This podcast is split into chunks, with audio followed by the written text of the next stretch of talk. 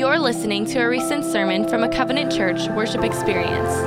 For more information, you can find us online at covenantchurch.us. Don't all religions believe pretty much the same thing?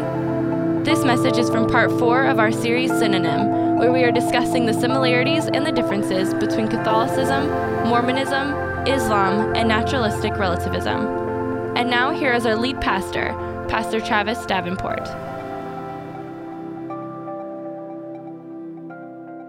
We're going to be talking about Mormonism today, Church of the Latter day Saints, um, and I'm excited about it, but I want to offer up just a quick, uh, quick thing before we start. Listen, we, we definitely are not here to throw anybody under the bus, to, to make fun of, um, no matter how different their views or opinions are.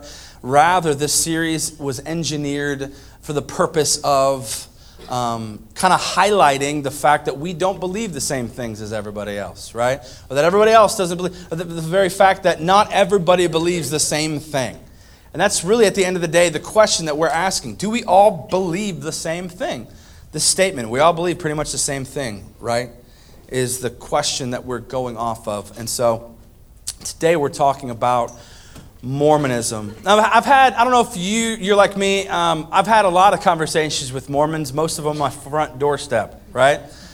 And uh, so they're on mission, they're, they're knocking on doors, they're, they're meeting people, they're kind of mixing it up, they're trying to get in your house and have a conversation with you, good for them. And uh, so I love having conversations um, with, with Mormons, invite them in and share. And usually they're the ones who ask to be excused. Um, not because of any odor or or my children, although maybe that is it now thinking about it. But um, no, just, just talking about theology because I, I, do not think that we believe the same things. Maybe you'll come to that same point today. So let's begin. And I'm going to begin actually with a word of prayer. So if you would, just bow your heads, close your eyes. Let's get centered and focused on Christ today. Lord, uh, we gather here today in your name, in the name of Jesus Christ, our Lord and Savior, the Son of God. Uh, the center, and the foundation of Christianity, the gospel, Lord. Uh, we believe in you, Father. Uh, we believe that you are the only God, the one true God, that there is none beside you, above you, uh, but that, that, that you rule and reign supreme in omnipotence and omniscience. You are supreme totally, Lord. And we give you that honor, we give you that glory. May our lives uh, reflect the honor, reflect the glory and may we strive to be more like Jesus Christ. May we be filled with the Holy Spirit. And may our churches be filled with the Holy Spirit as well. May you fill our church today with your presence, Lord. Uh, even as we talk today from a different perspective, I, I pray that you are here, that you are glorified, and that you are honored. We lift you up in Jesus' name. We all said, Amen. Amen. All right, so today, like I said, we are examining the difference, if we can get there, between. Uh, between Christianity and Mormonism. Now, right off the top, you got to understand that uh, I'm trying not to do a disservice to the Mormon community, Latter day Saints community, because they would call themselves Christian. But by way of presenting um, today, I'm going to refer to them as Mormons and us, uh, evangelicals, as Christians, okay? Um, so that's not to be degrading to our Mormon friends, that's just by way of being clear. Um, you like that picture of Jesus? I dug that up. Uh, he gave that to me a long time ago. All right. Um, this is Jesus. This is uh, Joseph Smith. And let's kind of check out the basic structural um, stuff here of what they believe. And we've been kind of messing up, so we're going to do this and then come back and then we're going to see it. There we go. All right. Basics. When it was founded. Don't read ahead now. Come on. When it was founded, 30 AD. Christianity founded in 30 AD. Mormonism founded in 1830. Founder's name of Christianity? Shocking maybe to you, but it's Jesus Christ. Founder of Mormonism? Joseph Smith. Who is God? Now, this is where it gets interesting, right? Because if you're to have a conversation with a Mormon, with a Latter day Saint, they would say, I am a Christian. We believe the same things. What do we believe, the, what do we believe the same things about? We believe the same things about God, about Jesus, about Scripture, about eternity, and about salvation. And you might say, that's impossible. Well, here's how they define it who is God? Well, to us as a Christian, He's creator, sustainer, omnipotent, all powerful, the I am. Who is God to a Mormon? Creator, sustainer, omnipotent, I am. What about Jesus? The view of Jesus Jesus was crucified, he rose again, he's the Messiah, he's the Son of God, he's the Savior. All the same things. I mean, we do believe the same things. Believe in Scripture. Well, Scripture is the inspired Word of God. Mormon is the same. What about view of eternity? Eternity spent in heaven or eternity spent in hell? And I would even go into greater detail. If you accept Jesus Christ, that's the only way to heaven. That's the way to heaven, rather. In a Christian's worldview and in a Mormon's worldview. So it looks like our basics are pretty much the same. Salvation comes through faith in Jesus Christ. Huh. So maybe we really do, at the end of the day, believe the same things. but just to be sure, let's take just a little bit extra look. Let, us let's, let's delve in just a little bit deeper and kind of go in here um, topic by topic. Is that all right? Yeah? Okay, good. Here we go. Belief in Scripture. Otherwise, this is going to be a really short, short message. All right, belief in Scripture. All right, let's see if we believe the same things. I mean, if, if we believe in the inspired word, it should be the same. Most of our scriptural writings have come through apostles and prophets. Through apostles and prophets, God has given his children sacred writings called scriptures. Cool. The scriptures can help you know God. Yes. His love for you. Yes. His teachings. Yes. To the Christian world, the most well known collection of scriptures is the Holy Bible. Correct. Yes. God's inspired world, word. In addition to the Bible, uh, pause. That's right there where we start to now see a difference. Where we would hold to, do you remember the terminology? Sola Scriptura, Scripture alone. Sola Scriptura. They would say now, in addition to the Bible. Now, now just, just for point of, um, I don't know, just, just, you know, showing true light here. Uh, if you tell me, like, I believe what you believe, but also in addition to that, this. That would be the same thing as you saying, um, yes, you can buy this car for me from me. It costs $5,000. Really? Only $5,000 for that car? Yes. But in addition, it costs you another 15000 So it doesn't really cost, yes, it does. It costs $5,000. But in addition, it also costs 15000 So the total cost is 20000 Exactly. Okay, so just say that. Um, it doesn't actually cost that. In fact, you don't believe that Scripture is God's only inspired word. You say, in addition to the Bible, Latter day Saints accept the following, not just book, but books as Scripture, as on the same level, okay, same level with the Bible, the Book of Mormon. The Book of Mormon is another testament of Jesus, a record of God's dealings with the inhabitants of ancient America. And just so you understand what that means, after Jesus is crucified and resurrected, he shows up in America um, in the Book of Mormon to, to Native Americans, and he shows himself to be God. He, he shows himself to be Jesus, rather, I'm sorry, and he shows him the nail prints in his hand, and he does some miracles. He calls 12 Indian uh, disciples and he lays his hands on them and he sends them out to preach the gospel. A lot of other thing hap- a lot of other interesting things happen as well. Um, yeah, Doctrine of Covenants, it's another book, a collection of revelations and inspired declarations given for the establishment and regulation of the Church of Jesus Christ in the last days.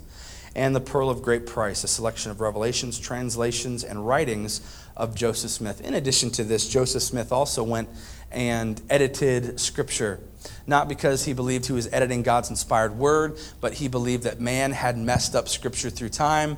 And so, in addition to having these three books, he also went back and put his own editing style uh, throughout the Bible. And so, everything he said would, would fit together correctly. Okay? Um, so we might see that a little bit differently. And you say, well, what gives him the authority to do this? Who, who's this Joseph Smith guy? Like, why does he just think he can just go edit the Bible? Well, um, these are some pictures. Now, mind you, these aren't um, actual pictures, okay? These aren't literal, pho- you know, this isn't photography, just so you know. Um, but these are, this is taken from a coloring book from the LDS Church, um, Latter day Saint, Mormon, same thing, LDS Church. And this is, this is just like a Sunday school uh, coloring book that they would have, okay? And, and basically telling the story of Joseph Smith. When Joseph Smith was 14, he, he wanted to, in earnest, know what church he should attend. So uh, he went into the woods and prayed. And he asked God to give him wisdom. And he said he had an encounter with Jesus Christ and Heavenly Father. Um, just so you know, to get the terminology correct, uh, Heavenly Father is God to them, okay? Now, we would say the Heavenly Father, they say Heavenly Father, and you'll see by the end of this talk why that difference in there why that difference is in there, rather. But either way, Joseph Smith um, saw Jesus and Heavenly Father had a conversation with them. They told him, Go back into town, don't, don't, don't join any church. All churches are wrong right now. Um, me, being God, I pulled out all the real churches from the world after the apostles died. But now, because of you, I'm going to institute the real church back into earth. Okay? He says, I have a mission for you, but it's not for you yet. You're 14. Come back in a couple years. And so he does when he's 17. We'll talk about that in a minute. Um, but just for you, so you know, this, this puts Joseph Smith into an elite category of one human being on earth. What category is that? People who have seen God. Not Jesus. I'm not talking about Jesus. I'm not talking about angels. I'm talking about people who have seen God's face, literally in this way. People have had maybe a vision, maybe a dream. Um, we read that in John. We read that with James. We read that with different people that they have different visions and dreams. We're talking about literally God coming to you, standing in front of you. Um, this puts him in a category all on his own. Not even Moses. Remember Moses having a conversation with God, right? And and God says, I, I want to see your face. I want to be here. I want to. And God's like, you can't see my face. You'll die. No one can see my face. So what does he do? God, it says, Scripture says that God takes Moses and hides him in the cleft of a rock and allows God allows Moses to see where God had been. Not even his physical being, but where he had last walked. And that was enough, Scripture says, to turn Moses' face white for a long time. Comes down looking like a light bulb coming down the mountain, right? People are like, have you spent time with God? He's like, yes, I have. We, your face is glowing, right?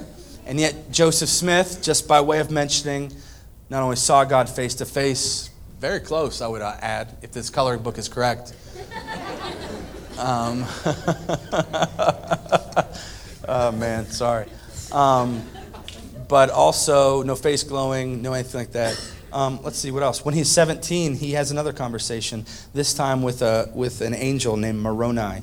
Um, too much to even get into of who Moroni is, but just understand he's an angel from an ancient time who comes back to give um, Joseph Smith the truth. Not only does he give him the truth, he tells him about these uh, golden tablets that he had buried in the side of a mountain thousands of years ago. This is the New Testament. This is not the New Testament as we know, but the newer New Testament. This is the new witness. This is the Book of Mormon, which Joseph Smith is to translate. So he instructs him go get a stick uh, because the thing's under a rock in the woods, in a hill. So Joseph Smith goes to get a stick. He runs over to a rock and he you know, pulls up the rock, and under this rock are these golden tablets which have been buried there for thousands of years. He returns to this spot over and over until he's given a couple instruments, heavenly instruments, the unum um, and the, um, the, the, the thenom. And both of those are, are instruments, or the, I'm sorry, the themamim. That's what it is. Sorry, got my heavenly instruments mixed up. Those are instruments with which he is allowed to translate um, the, the golden tablets. Um, if you or I were to see them, they would make no sense because well, we don't have these heavenly objects of um, value, right? But he had them. Um, now, he did make the angel mad for a while and he took them away, but then he repented and he gave them back. And, and then it says, you know, the story of Joseph Smith says he got really busy and so he like couldn't, you know, uh, he couldn't go through and interpret all of it because there was just a lot of work and he had different people help him but it was just you know life was hard and he had a bunch of kids and i understand that. And, uh, and so but eventually it got translated the book of mormon and we see other things as well but we see him being visited. Also joseph smith claims to be have been visited uh, as well with other people um, by not only jesus not only god but also as i said this angel right here moroni but also john the baptist um, uh, john the brother of jesus uh, Abraham, Moses, Elijah, Elisha, and Elijah. Um, all of them laid hands on him and said that he was a prophet. So he had a very eventful life. Um, being a prophet is very important in Latter day Saints. They speak special truth, revelation, special revelation. Their words can become scripture to you uh, and to their church. And they have a, they have a current um, prophet now. They have one, they call him the living prophet. And when he speaks, when he says what I'm going to say is, is, you know, is infallible, it is indeed just like the Pope. For the Catholics, it is infallible, God's word. And, but the difference is theirs becomes scripture, literally. And now, the last time anything, uh, any prophet spoke infallible truth was back in, I believe, 1978 when that leader had affirmed that um, black individuals, black males, could actually become priests. Up until that point, um, that, was not a, that was not a possibility. But in 1978, um, God changed his mind. All right, next. Our belief in Scripture. All Scripture is breathed out by God and profitable for teaching, for reproof, for correction, and for training in righteousness, that the man of God may be complete, equipped for every good work. 2 Timothy chapter 3. Uh, just, yeah, all Scripture is breathed out by God and profitable for teaching, for proof, correction, training in righteousness, that the man of God may be, what's this word? Complete. Complete. We literally believe that nothing else is needed to add to the Bible. Nothing. Nothing else. Sola scriptura. Um, like I said before, a couple weeks ago, the idea is if you were on a deserted island um, and a Bible washed up on shore and a volleyball, you know what I mean?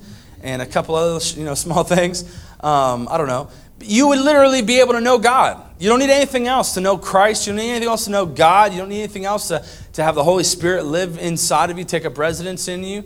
Um, scripture contains it all, sola scriptura. And I would also provide this as, a, as for any of our Mormon friends that are listening in. I know I have a couple that are listening um, on our podcast. I want to um, mention this verse, Revelation chapter 22. It may serve as a warning. Um, scripture says this I warn everyone, I warn everyone who hears the words of the prophecy of this book. If anyone adds to them, God will add to him the plagues described in this book.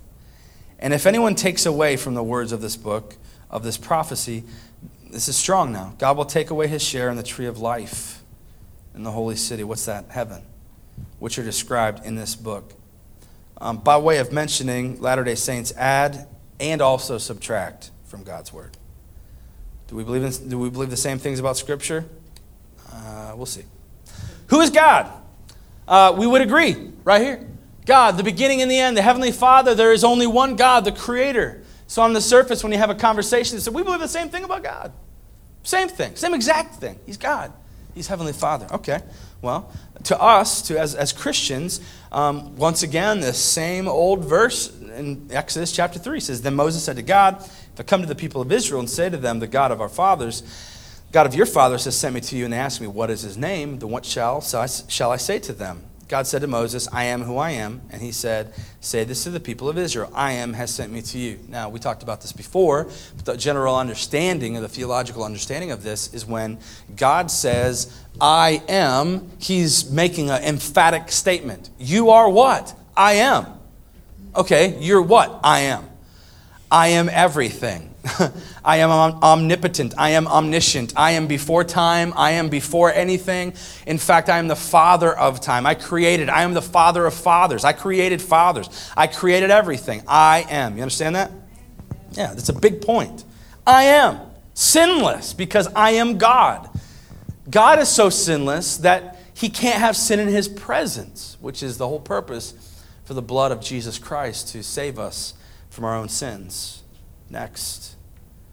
We also affirm and believe in the Trinity. The Trinity states that God, the Godhead, God is three persons in one, making up God God the Father, God the Son, God the Holy Spirit. They eternally exist as three distinct people, like we just mentioned. God is one in essence and three in person. The Father, Son, and the Holy Spirit are distinct persons. Each person is fully God. There is only one God. A, diff- a difficult theological truth to understand for sure, but one that is seen clearly throughout all of Scripture to be sure. Now, understand that this is important for you to keep in mind. God did not create Jesus. Why? Because Jesus is who? God. God did not create himself. You want to hurt your head? Think about that. Okay? God has always been. You want to even more hurt your head? Think about that. God has always been. He will always be. He was never created. He's always been. But Definitely, God did not create Jesus, and God did not create the Holy Spirit. They're both equally God. All right, I just want to give a quick disclaimer here. Um, here we go. All right, who is God?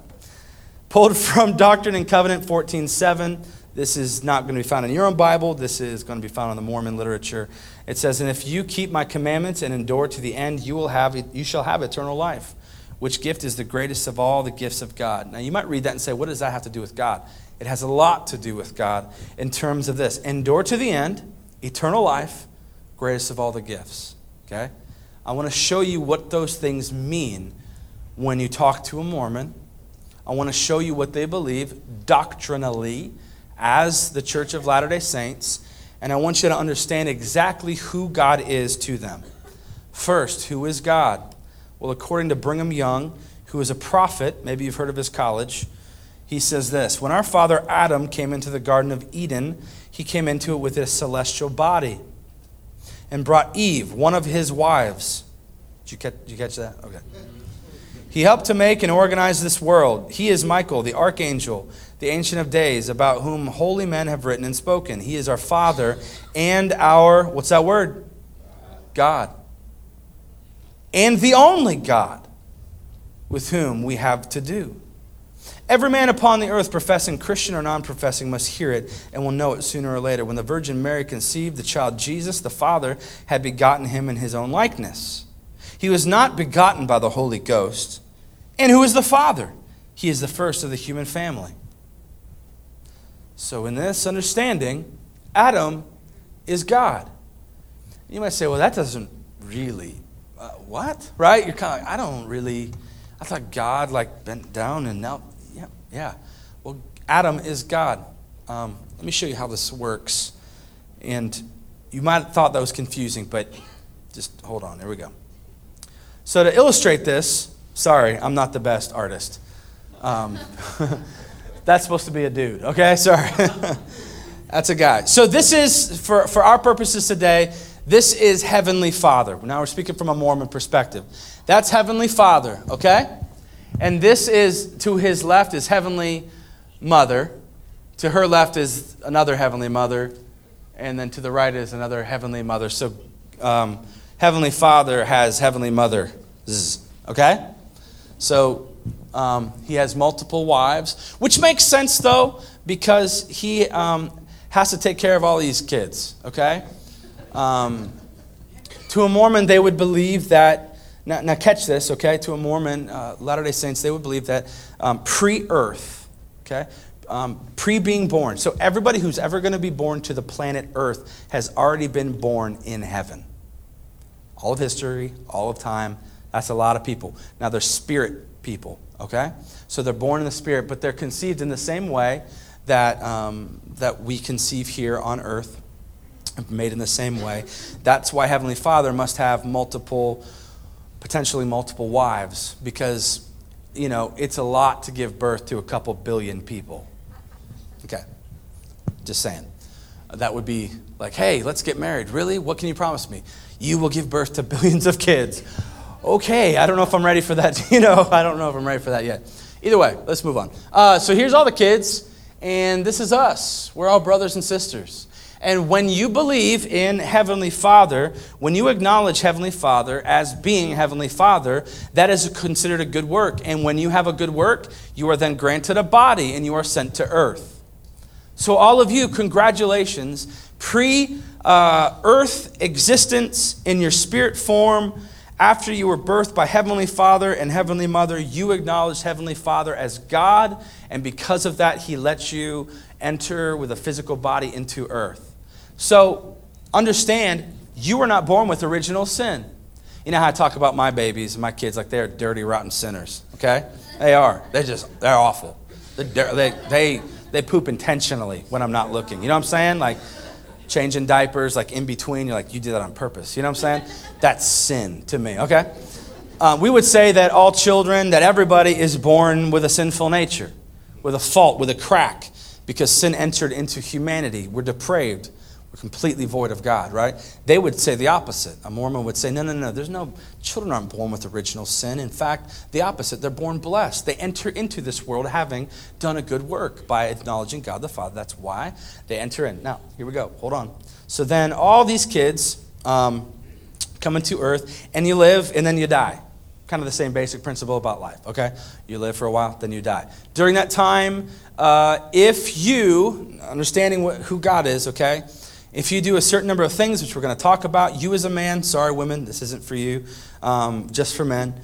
Um, you as a man can have what they call being exalted happen to you, okay? When you are exalted as a man, you become God. Now, I don't mean like you become godlike or you go back to heaven, you're like, hey, I'm the new God. Nope. You are given your own planet, your own solar system, uh, your own universe, your own kind of like dimension. You are God. And guess who gets to populate that? Your wife. That's why you need to have more than one of them, because you're going to birth a couple million kids, a couple billion probably by the end of the age, right? Um, so you then become God. And this then explains how they, Brigham Young would say that Adam was God. Because God, pre exaltation, was just a man who sinned, who was flesh, who was bone. But then God was exalted to become Heavenly Father. And the term Heavenly Father really literally means Heavenly Father. He's the dude that, gave, that made you in heaven. He's your real dad. It's not just an, a term of endearment, like, oh, Heavenly Father, you know, you watch and protect. No, Heavenly Father, as in, like, Dad, you made me, you created me, the same way that I helped create my kids, right? You did that in heaven with Heavenly Mother. Now, the only way that you, as wives, can get to this state, can get to the celestial level of, of godhood, I guess, is to be married to uh, Heavenly Father. Okay? Make sense? Yep. So then uh, the question remains, like, well, then how many like, how many gods are there? Well, there's an infinite amount of gods. Just like there's an infinite amount of planets. Just like there's an infinite amount of galaxies, right? So, our God for our universe is Adam. Now, they might not say that still to this day. I don't know. Um, but we would say that he is at least Heavenly Father. But just like we have Heavenly Father and our concept and understanding of Heavenly Father, in another dimension, in another place, in another galaxy. There's also another planet just like ours, filled with people just like us, with a heavenly father just like that, with heavenly mothers and children. And just like that, there's thousands, if not millions, if not billions, because creation and this model has always been, they would say. This isn't something, like, think about this. This is a system that always had to be. No one God could have just created this and then made it and stepped back. He would have been the first God. There is no first God. You understand that? There's no first God. This is just how everything has always worked. Okay, next. Woo. Uh, yep. Who is Jesus? Let's check out who we think Jesus is. Well, let's actually just look at the Bible. We'll let that tell us. John 14.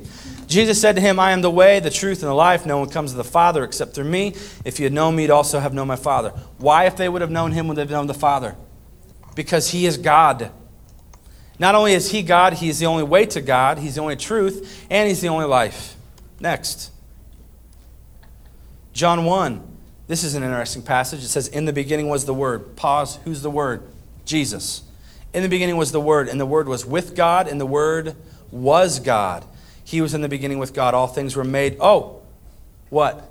Through him? And without him was not anything made that was made. Interestingly enough, we see um, in the beginning that the Word, being Jesus, was with God and, and that Jesus was God. Now, this would have been a great place in Scripture for it to reveal to us that God created Jesus, which it would have. Wouldn't you think that would be a pretty big piece of our theology?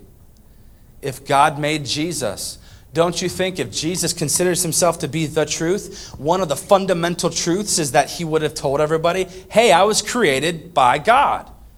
But he never says that. What Jesus says is, if you've seen me, you've seen the Father. I and the Father are one. I'm the only way to God. Why? Huh? I'm God, right? I'm the truth. I'm the way. I'm the life. God didn't look inside of himself and say, I feel like I'm really missing something. I'm going to create Jesus Christ, my son. No, he's always been there because he is God. And just to kind of rub it in a little bit deeper, here's this Jesus has always been God. Since the Bible teaches that Jesus is God and God is eternal, then, why have, then by way of logical deduction, Jesus must have always been God. Just say it one more time. Since the Bible teaches that Jesus is God and God is eternal, then Jesus must have always been God. I'm sure we hold the same view with Mormons. Jesus is our spiritual brother. Jesus was Heavenly Father's Son on earth before, before Heavenly Father, I will add, Heavenly Father was killed and then exalted. Jesus was created by Heavenly Father in heaven, the same way that you and I were created through Heavenly Mother, mothers. We're not to have a personal relationship with Jesus. Also, I'll get to that in a minute. Um, let's just break these down. Jesus is our spiritual brother. Yeah, so just like you're my spiritual brother, um, we're, all, we're all spiritual brothers and sisters. You understand that? We're all brothers and sisters. Like, I'm a spiritual brother with Michael Jordan, right? You're a spiritual sister with Anne Frank and Beyonce. Like, literally, one and the same. Any single person who has ever been born on this earth is your spiritual brother or sister. You're related to everybody which is kind of awesome, but then when you think about it, a little creepy with the implications, okay? Just saying. You're related to everybody. They're all your spiritual brothers. And just like they're your spiritual brother, so is Jesus. Jesus is our brother. Quite literally. Jesus was Heavenly Father's Son on earth before Heavenly Father was exalted. So, yeah, there's that. Jesus was created by Heavenly Father in heaven, same way, like I said, we were so God, in their view, Heavenly Father rather, created Jesus. But you got to understand that, okay? He's not God. He's created by Jesus. That's why you're not to have a personal relationship with Jesus. Like, understand, Jesus died for you. Jesus rose again for you. It's only by the grace of Jesus Christ that you're saved. But, you know, you need to accept him as your Savior, but don't you dare have a personal relationship to Jesus. He's not God. He can only save you. He might be the way to God, but He's not God. That is only found with God, with Heavenly Father. Okay, understand? We, this is not my view, this is from a, a Mormon view. And also, there's one other interesting fact about Jesus from the Church of Latter day Saints. Remember this guy, Heavenly Father and Heavenly Mother? All right. And uh, here's, the, here's the pack of kids. Uh, guess who, like I said, one of our brothers is? That's right, it's Jesus. I tried to draw him, but that's the best picture I could find. Okay, sorry. Um, but guess what? That's not, on, that's not the only brother we have in common. Guess who else is our brother? Lucifer. Satan is our brother. And not only your brother, but Jesus' brother. Now, the interesting thing about Lucifer, the interesting thing about Satan, is that pre earth, you see the earth there on the right, so pre earth, while we're all still spirit babies, okay? We haven't been, we haven't acknowledged God as Heavenly Father yet. Jesus did something amazing, did some type of work where, above all other spirit children, he outdid all of us, okay, in pre earth and he you know he really went for it and really showed that heavenly father was heavenly father heavenly father was pleased and exalt you know and, and you know and it, you know, praised uh, Jesus at that point in time. Well, Lucifer, his brother, Jesus' brother, got really angry at his other brother, Jesus, and, uh, and he led one third of all of our brothers and sisters away from God. He rebelled. And so what happened was Heavenly Father kicked our brother Lucifer out of heaven, out of celestial heaven, and cursed him to earth and to hell, and said, Because you have rebelled against me, you will never attain a physical body. So now our brother Lucifer and one third of all of our brothers and sisters have to roam the world, earth, uh, eternity without ever having a physical body. Okay? They're still spirits. And the main goal of Lucifer, the main goal of Satan, the main goal of, of our other brothers and, brothers and sisters who have denied God, Heavenly Father, is that they create pain, evil, hurt, and suffering in the world and try to get us to turn against Heavenly Father. Understand? And sometimes Jesus, our brother, wins. But then you know what? Sometimes Satan, our brother, wins. And so there's this cosmic battle between our two brothers, Jesus and Satan, fighting over us, fighting over the souls of the world. That's who Jesus is. Next, view of salvation. Christianity says, um, Bible says, and Christianity affirms Ephesians 2, but God being rich in mercy, because of the great love with which he loved us, even when we were dead in our trespasses, made us alive together with Christ. By grace you have been saved. That's a good word. I like that word. Let's all say that word together the word grace. Ready? Grace. Grace is the understanding that because you could not get to God, God came to you. And He gave you something that you could never have earned or paid for or bought. Grace is something that is done for you with which you do not deserve. Truly. And the grace of God is that He sent Jesus Christ to make a way for us. It goes on, it says, and raised us up with him and seated us, seated us with him in the heavenly places in Christ Jesus, so that in the coming ages he might show the immeasurable riches of his grace and kindness towards us in Christ Jesus. For by grace you have been saved through faith. And this is not your own doing. And this is not your own doing. Sorry. And this is not your own doing. Just want to get that in there. It is the gift of God, not a result of works not a result of works, so that no one may boast. Let's summarize that verse. It's free. You had nothing to do with it. Take it and shut your mouth. That's basically what it is. Okay? Don't talk about how good you are. You're not good apart from God. You're dead. Nothing to do with us, everything to do with God. I'm sure they have the same view. Second Nephi 25, you're like, wait, oh man, I don't know my scripture that well. Yeah, it's not in there, okay? You're like, that's not coming up on my app. I, I went to N and it's not there, you know? It's not going to be found there. It's, uh, it's not in our scripture, it's in theirs. And this is interesting because they would say they believe in grace as well. But they would say it's found here. Second Nephi 25. It is by, and look at this now, it is by grace we are saved after all we can do. Notice that. It's by grace we are saved after all we can do. See, that's interesting. Some might actually say what we believe and what they believe on the issue of grace are polar opposites. Some may say that. Let me explain that. In Ephesians chapter 2, we see a God who came to us while we were still in our trespasses, unable to get to him. And so he sent grace to us. When we receive this grace, out of the, out of the fullness of receiving it, we live our lives in obedience to God, to faithfulness. Here we see we work as hard as we can, and after we do everything that we can do, grace is given. See the difference? Okay. This is pulled directly from their website. Saving ordinances are those rituals that are requirement for exaltation. Pause real quick. If you want to be exalted to be a god, which who doesn't? Sorry, ladies, you're out. But guys, uh, men's club, um, God club, men, God club, I don't know. Anyway, if you want to be exalted to be a god, um, there are a couple things that you have to do. If you want to be saved, really, there's a couple things that you need to do to enter into celestial heaven.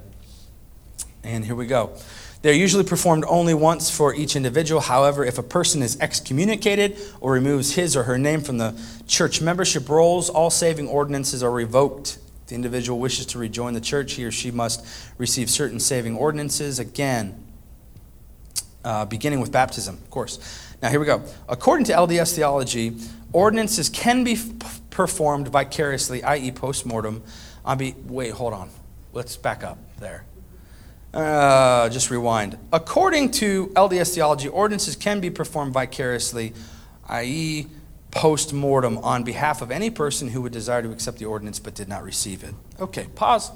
I think that, that, that bears some explaining. Okay.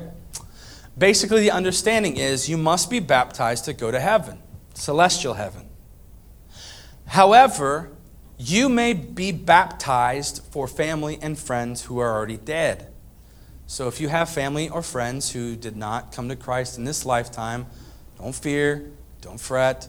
Joseph Smith even had an older brother named Alvin who did not who did not receive Christ in this life, but somebody then was baptized for him. So now he is in celestial heaven, maybe even exalted. So if you have family members, your grandfather, your great grandfather, your great great grandfather, whatever it is, maybe they never got a chance to hear about Jesus, maybe they just never believed in Mormonism, whatever it is, you can become baptized uh, you can get baptized for them. And when you do this, an angel will be sent into hell and it will witness to them and it will draw them into then the celestial kingdom and basically, really, I would say they owe you dinner, is really what I would say. Okay. They really kind of owe you a little bit there. Um, the following constitute the saving ordinances of the LDS Church baptism, confirmation, ordination to the Melchizedek priesthoods, endowment, marriage, and sealing. Some of these, uh, um, what this means, some of these things, they would have prophets or apostles um, or priests, they would lay their hands on your head and they would confirm you. Um, elsewhere, other, other things here have to do with you receiving the Holy Spirit. Okay? So this is how you attain salvation. Oh, yeah, also there's the, there's the baptismal, um, where they one of the things that they do there is actually the only thing they do there is baptize people for people who have died. Don't let the 12 oxen throw you off. That just means the person who made it was from Grove City, okay? That's it. just kidding. It represents the 12 tribes of Israel. Um, yep, let's keep going. View of eternity. View of eternity. We're kind of going to wrap up with this one, to be honest with you uh, we would affirm the same things here heaven, hell. God's the final judge and jury. We have a conversation, a doorstep conversation, as I call it. They're going to say, We believe the same things about eternity. Where are you going to go when you die? Well, I want to go to heaven. Well, we believe in heaven. We believe in hell. We believe that God is the final judge and jury. These are all true things, but let's prove them here scripturally. Uh, Luke chapter 13 says, And someone said to him, Lord, Will those who are saved be few? And he said to them, being Jesus, strive to enter through the narrow door. For many, I tell you, will seek to enter and will not be able to. When once the master of the house is given, has risen, rather, and shut the door, and you begin to stand outside and to knock at the door, saying, Lord, open to us. Then he will answer you, I do not know where you come from. Then you will begin to say, We ate and drank in your presence, and you taught in our streets. But he will say, I tell you, I do not know where you come from. Depart from me, all you workers of evil. In that place there will be weeping and gnashing of teeth. What is Jesus describing here? He's describing hell. A place we don't like to talk about, but the reality is there are only two places to go when you die. According to Christian theology, uh, there is heaven or hell. Um, and the way that you get to heaven is, um, is by confessing that Jesus Christ is Lord and Savior. Okay, next. You were waiting for me to say something else, but there really isn't anything else because it's that simple. Believing in Jesus Christ, not being baptized, not how many times you show up to church, um, not, not if you have some spiritual gift that's different from everybody else's, um, not if you've been baptized for your uncle who didn't know God. None of that. Do you believe in Jesus Christ? You believe him to be the Messiah, God's Son that God raised from the dead. Okay. Well, then you believe in him. Scripture tells us that heaven is the place for you. If you reject him, hell is where you will end up. You have eternity to a Mormon.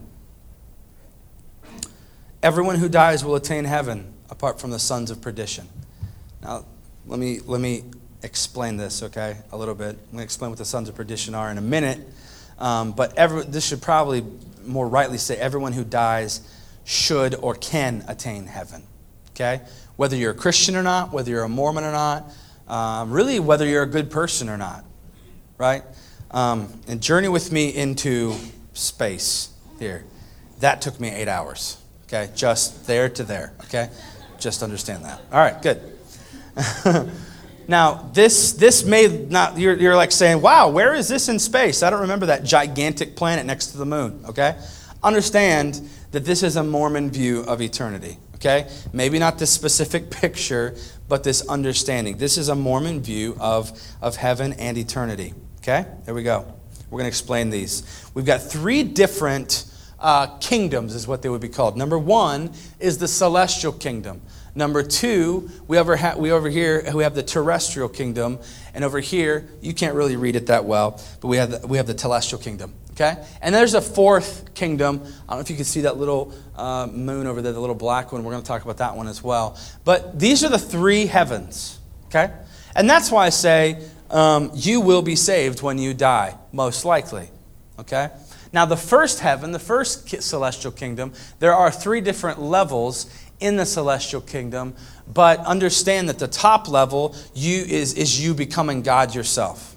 So you go to this planet, you get exalted by Heavenly Father, then you are given your own planet with your own kids and your own heavenly mother, and um, and you fill that, and there's also your own celestial and your own celestial, own terrestrial. There's a whole other dimension of exactly this that you have somewhere else along with millions of others.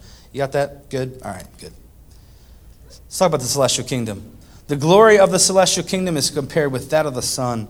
It is the highest degree of glory we can receive and is where God and Jesus Christ dwell. Those who receive this glory have accepted Christ as their Savior. Notice it doesn't say personal.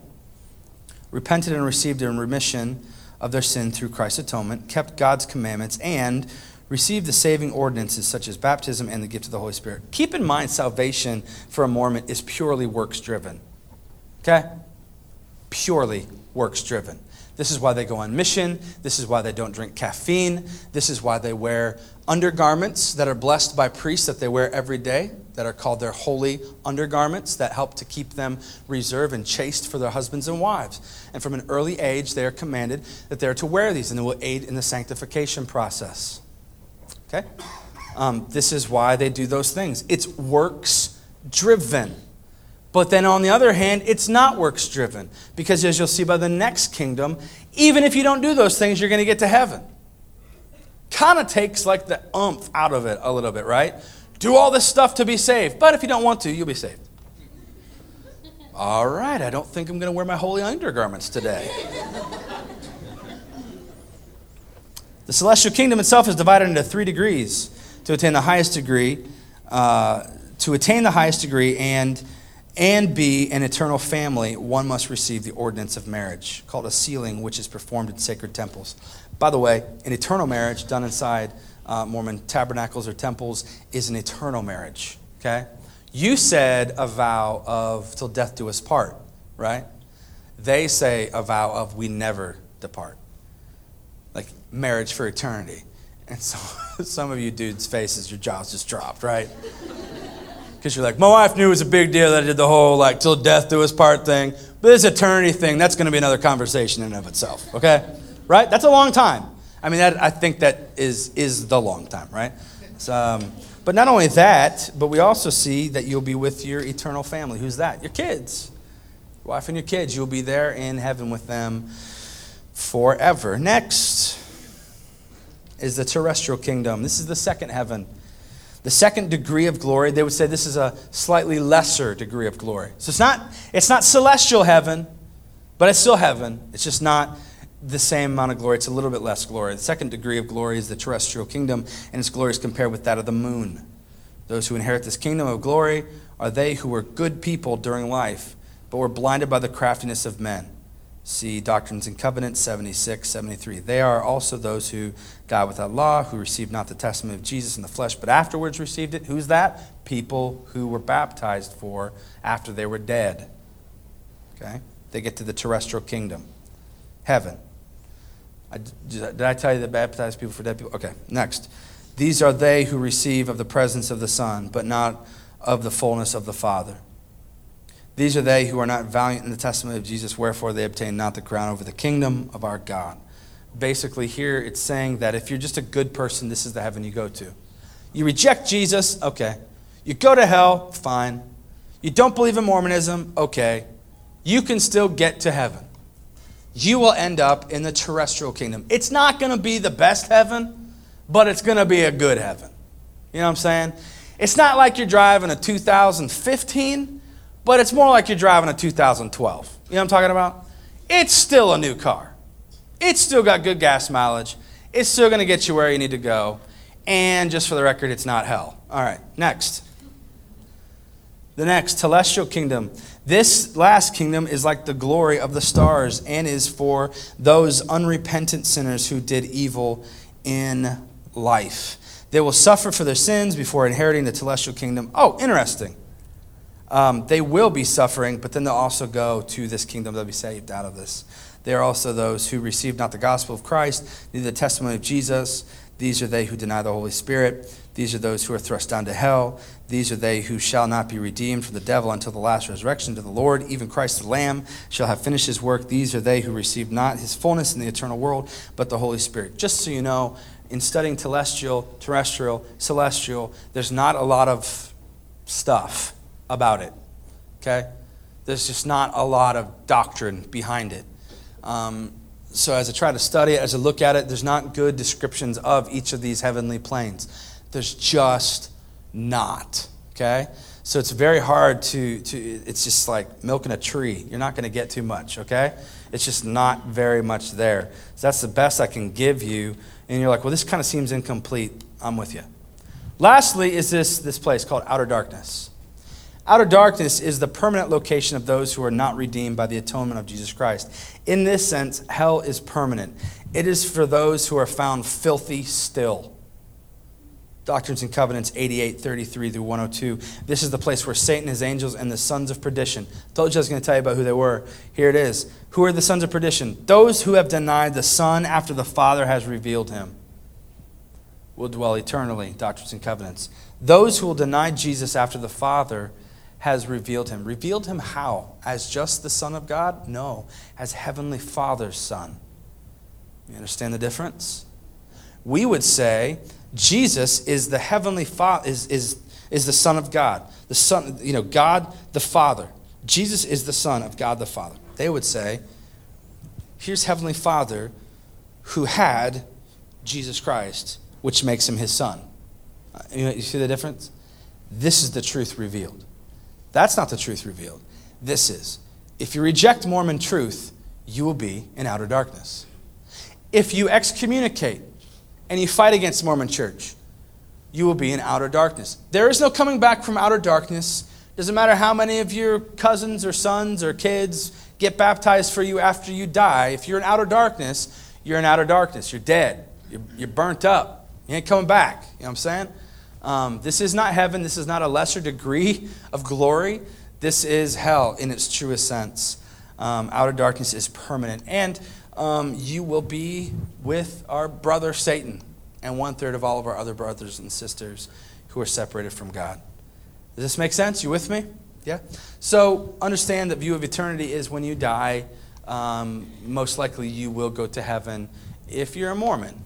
Okay? Um, if not, there may be some, some challenges there. If you've rejected Jesus, if you've outright rejected Mormonism and Jesus Christ in general, you definitely will um, go to outer darkness. So I guess when it comes down to it, when we talk about God, we really don't have the same understanding. When we talk about Jesus, we, wow, we really don't have the same understanding. we talk about Scripture, um, while they would say all Scripture is inspired, all Scripture for them includes books that we don't include in Scripture. So we don't really believe the same thing. When it comes to salvation, we would say Jesus Christ and His grace and His blood and any other word you want to fill in there that don't have to do with works. They would say, okay, we work hard and then grace. So we don't really agree there. And I definitely don't agree with the three planet kingdoms um, in Mormonism, in eternity, and outer darkness. So really, I guess the question is, uh, at the end of the day, do we both pretty much believe the same thing? Do we? No, not even close. Not even close.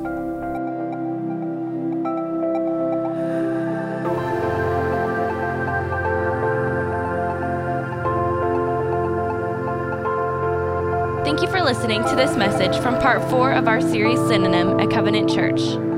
We hope you've been encouraged by what you've heard today. Visit us online at covenantchurch.us where you can invest in life change through giving or find more impactful sermon audio just like this.